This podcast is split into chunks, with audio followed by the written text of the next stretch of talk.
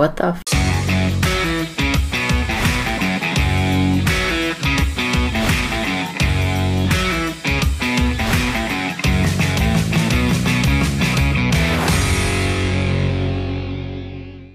Yo, what's up, guys, and welcome back to another episode of Whiffcast.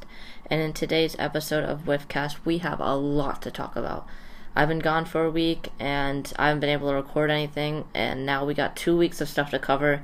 And I feel like this last week was probably one of the most like informational and a lot of news came out about a lot of stuff for Washington, including Washington investigation. Plus, we got to recap both the Saints game and also the Chiefs game as well. Um, and then there's also some other things here and there, like administrative people getting put on leave in Washington, and also injuries. We have a lot to cover. Little disclaimer kind of thing. Uh, if you see me change shirts at all, it's because it's it's a new day. I'm recording this throughout many days, and so, uh, yeah. Okay, so now the Washington investigation. First, I'm going to recap what the Washington investigation was, and then I'm going to uh, explain my thoughts on it and basically what I think should happen with the team and with like the owner and stuff and everyone that is involved in the Washington investigation. So to start on Friday, October 8th, emails were released by the NFL exposing former Raiders head coach Jon Gruden of saying a racist trope about NFLPA executive director DeMaurice Smith.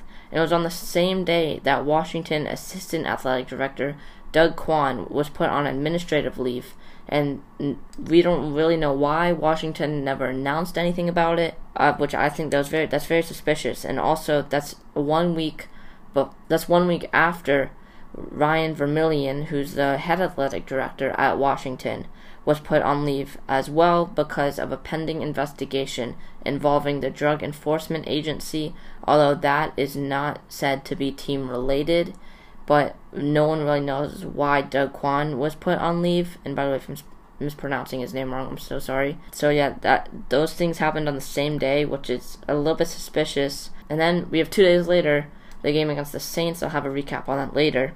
And then the following night, Monday, the October 11th, the New York Times found more emails from Jon Gruden, including anti-gay tolerance of protest to the national anthem and Jon Gruden using homophobic language for years in his emails to just really anyone like Dan Snyder, Bruce Allen. It it was bad. Um, during Monday Night Football, Adam Schefter reported that the Raiders and Jon Gruden have parted ways, and that Mark Davis, who's the owner of the Raiders, and Gruden did, met earlier on Monday and decided it was the best for Jon Gruden to resign. Now, why am I saying stuff about the Raiders? Why is this so important?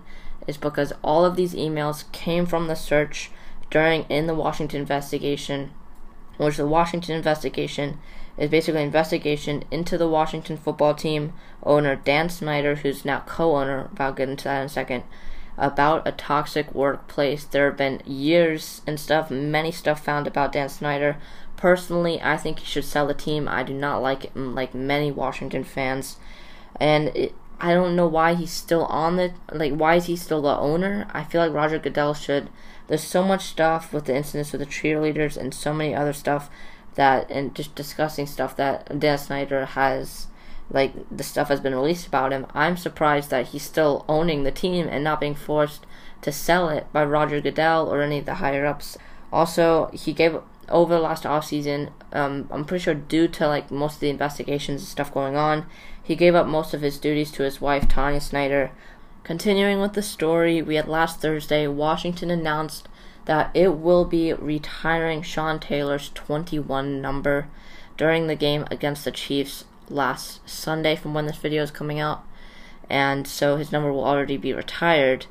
And this made people freak out, like a lot, including me, as people thought it was only a three day notice, first of all, when they when they announced Bobby Mitchell's number being retired, they announced it last June, and then they retired it in September. That's like a two month, that's a three month notice, and they gave us a three day notice of Sean Taylor's number being retired, and Washington said they were planning this for months.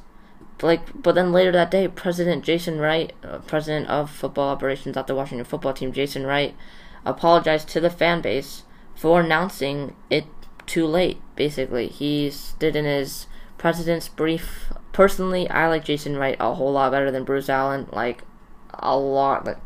Jason Wright, he was he's been put in a really tough situation in Washington, and I'm pretty sure he knew this going in. But then the tipping point in where people are wondering if this was a distraction uh, like to the Washington investigation, which is more more stuff and more stuff was coming out about Washington and Jon Gruden and messages between Jon Gruden and Bru- former President Bruce Allen and also Dan Snyder. More emails and stuff were being released, and people thought it was a distraction, including me. Like that's what I said when I when people freaked out about it. Everyone thought it's a distraction. Like the using a great player and a horrible thing that happened to him, and he he definitely he would have been a Hall of Famer, but then of course him being killed, that that's not a happy ending at all. But the tipping point in this situation was when Gabe Taylor, Sean Taylor's little brother, said that the family wasn't even notified about Sean Taylor's number being retired until four days before Washington publicly announced that Sean Taylor's was uh, thing was being retired, number was being retired. This is crazy. That's the same day we played the Saints. That's Sunday, and then now to Thursday.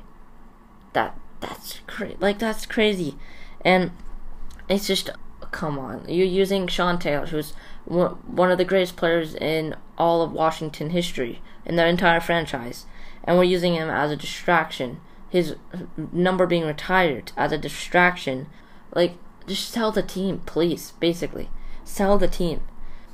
Okay, so JP Finley, who is a reporter for NBC Sports Washington, he ran a poll on Twitter. Do you believe Washington was planning Sean Taylor's number being retired in the Chiefs game for months, like they said? And by the way, 4,716 people took this poll. 93.7 of them said no. 93.7. That's that's crazy. The fans don't believe like it's just sad to see such a great players uh, in a special moment for his family too. Just getting wasted. I mean, of course, right right now my Twitter my Twitter uh, PFP is 21 representing Sean Taylor for the weekend. But it's just sad to see it has to be delivered in this way. Some other notes about it Joe Gibbs, the coach will not be attending because of the late notice. Like Joe Gibbs, one of the best, if not the best coach, the best coach in our franchise history, not attending.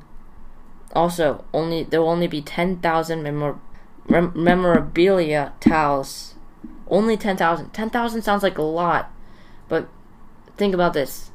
This is a huge moment in Washington franchise history. Huge. He's only the third player to ever have his number retired as a watch in with history. Sonny Jurgensen and Bobby Mitchell were the other two. He's only the third player in franchise history. Huge moment, and there's only 10,000 towels. 10,000. And so it's just another thing saying, like, why did why did they do it?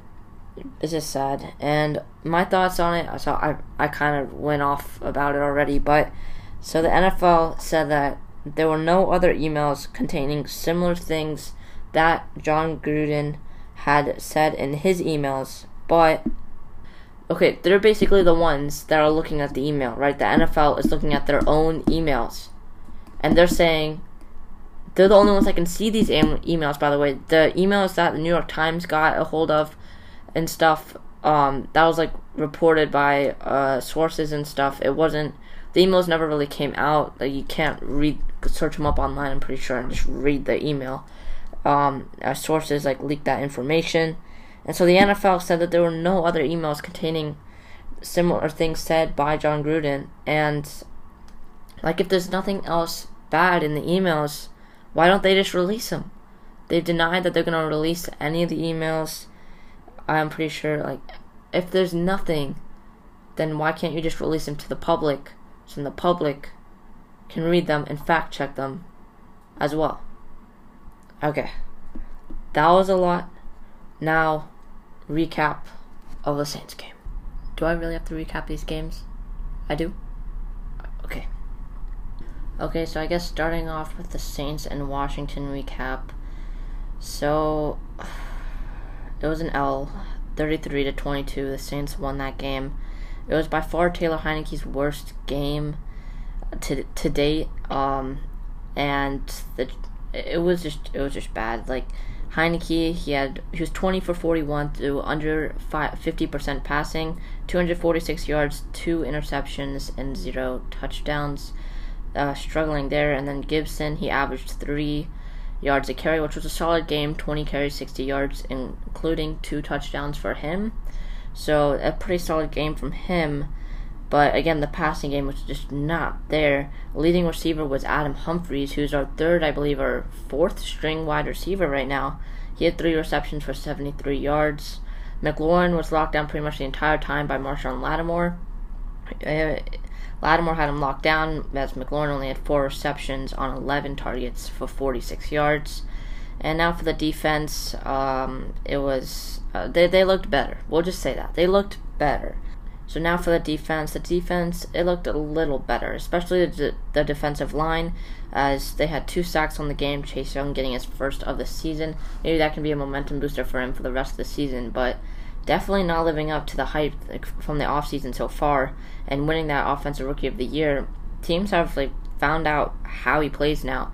And I feel like I've seen this a lot. He just rushes the quarterback. He has a good, good, like a good shot at the quarterback, and the quarterback just takes one step to the right or one step to the left, and Young just goes flying by.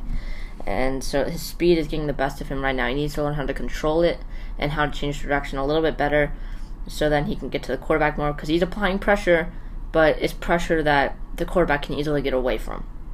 And on the secondary, on the other hand, they did not go so well. Like, how do you not jump on a Hail Mary? How do you not jump? De- Deonte Harris, the guy who caught the Hail Mary, was the only person who jumped in the end zone. No one, like none of the cornerbacks, none of the safeties. I think maybe there was a wide receiver out there or something too. None of them jumped. And Harris was just above everyone else and caught it. And so that's just a little bit annoying. And I guess if you want to look at one bright side for this game, Dustin Hopkins, he went three for three from field goals, also hit his only extra point as well. But then we have another storyline from this game, and that is injuries. Curtis Samuel, he re-aggravated his groin injury in this game. He is out for the Saints game. He did not return, and he was also out for the Chiefs game as well.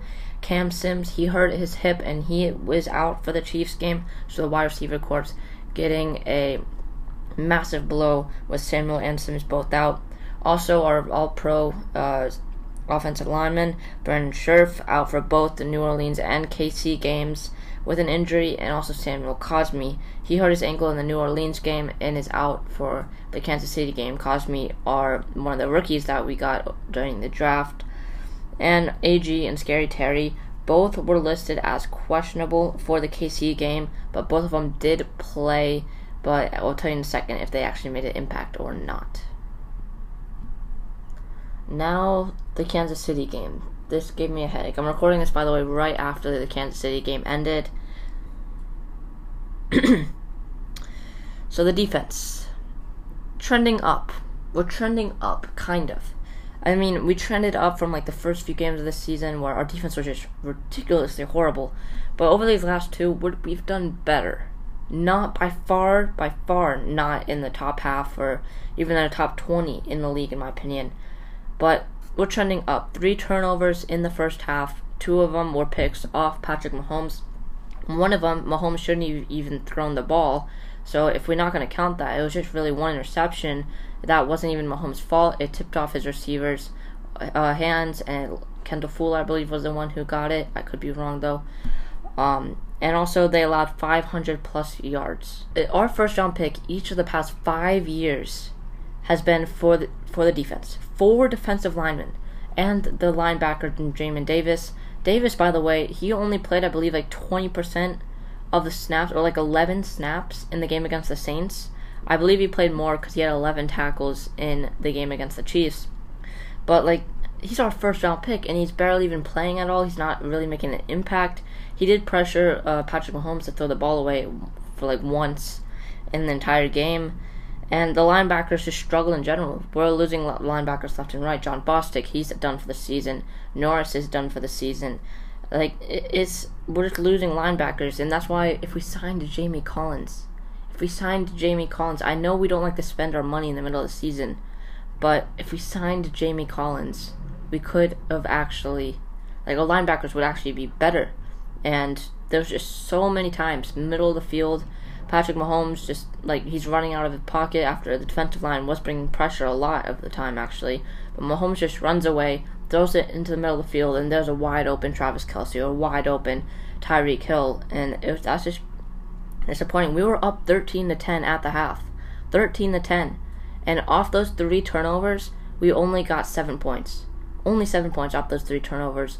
One of those turnovers, I believe, we missed a field goal Dustin Hopkins missed a field goal. It hit off the crossbar, I'm pretty sure. Heinicke, 182 yards, not even the 200. He did have a touchdown, but he also had an interception late in the game, which it was a crazy interception, by the way. It was one of the big guys on the defensive line. It, he like cut it off an offensive lineman's helmet. It was so crazy. That that was crazy, but that basically sealed the game if it wasn't already sealed at that point and it was just a poor performance. We were up 13 to 10 at the half on the Kansas City Chiefs, one of the best offenses in the, league. If you take away like Mahomes' interceptions, they they showed who they were. Now they're not perfect at all, like the past seasons where it's they've, they've been pretty crazy. Mahomes, I believe he has eight interceptions on the season now. Two of them were in this game, by the way, as well. So the defense trending up, offense trending down a whole lot could not get things going. Terry McLaurin, they couldn't get him open. And Logan Thomas still out, so that's a big red zone target we couldn't get. By the way, our only touchdown came from a 39 yard Ricky Seals Jones, who was wide open, by the way. Ricky Seals Jones touchdown, and that made it 13 to 10. But besides besides that, like we could not get the ball. I don't think we got the ball in the red zone at all the entire game. Maybe once, but we had to make a field goal. We could not convert at all. Now, the big question here for this week Fitzpatrick is eligible to come off injured reserve this week. You have Fitzpatrick, Heinicke, and also Kyle Allen. All three of those, I believe, could start next week. Heinicke, he's been trending down each of the past two weeks, two of his worst games of the season back to back. And now Fitzpatrick, you might want to bring him in next week. You're in Green Bay at Lambeau Field, and and then this week you had the bad game at home against Kansas City. The fall and the week before you had the bad game at home against the Saints. Lambeau is going to be loud. Rodgers and company they're coming off a win against the Bears on the road, and now they're coming back to Green Bay, and they're looking for a huge win. It's, the place is going to be loud. Communication will be a big key for that game and I'm not sure if Heineken could do it. You're gonna probably, if Fitzpatrick is healthy, bring Fitzpatrick in, start Fitzpatrick. I, if you told me two weeks ago that you would start Fitzpatrick, the first week he's eligible to be in, I thought you'd be crazy, because we got the win against the Falcons, and Heinicke was looking really good. But now I, I'm fine with starting Fitzpatrick. Also, we had the Sean Taylor retire number thing that went pretty smoothly. Um, and yeah, rest in peace, legend. Thank you guys for watching another episode of Whiffcast. See you guys in the next one. Peace. She said I hate my day job. I don't feel it. I need race car. Top down to match my ceiling. I don't have none. Dollar billies. One time. She said I hate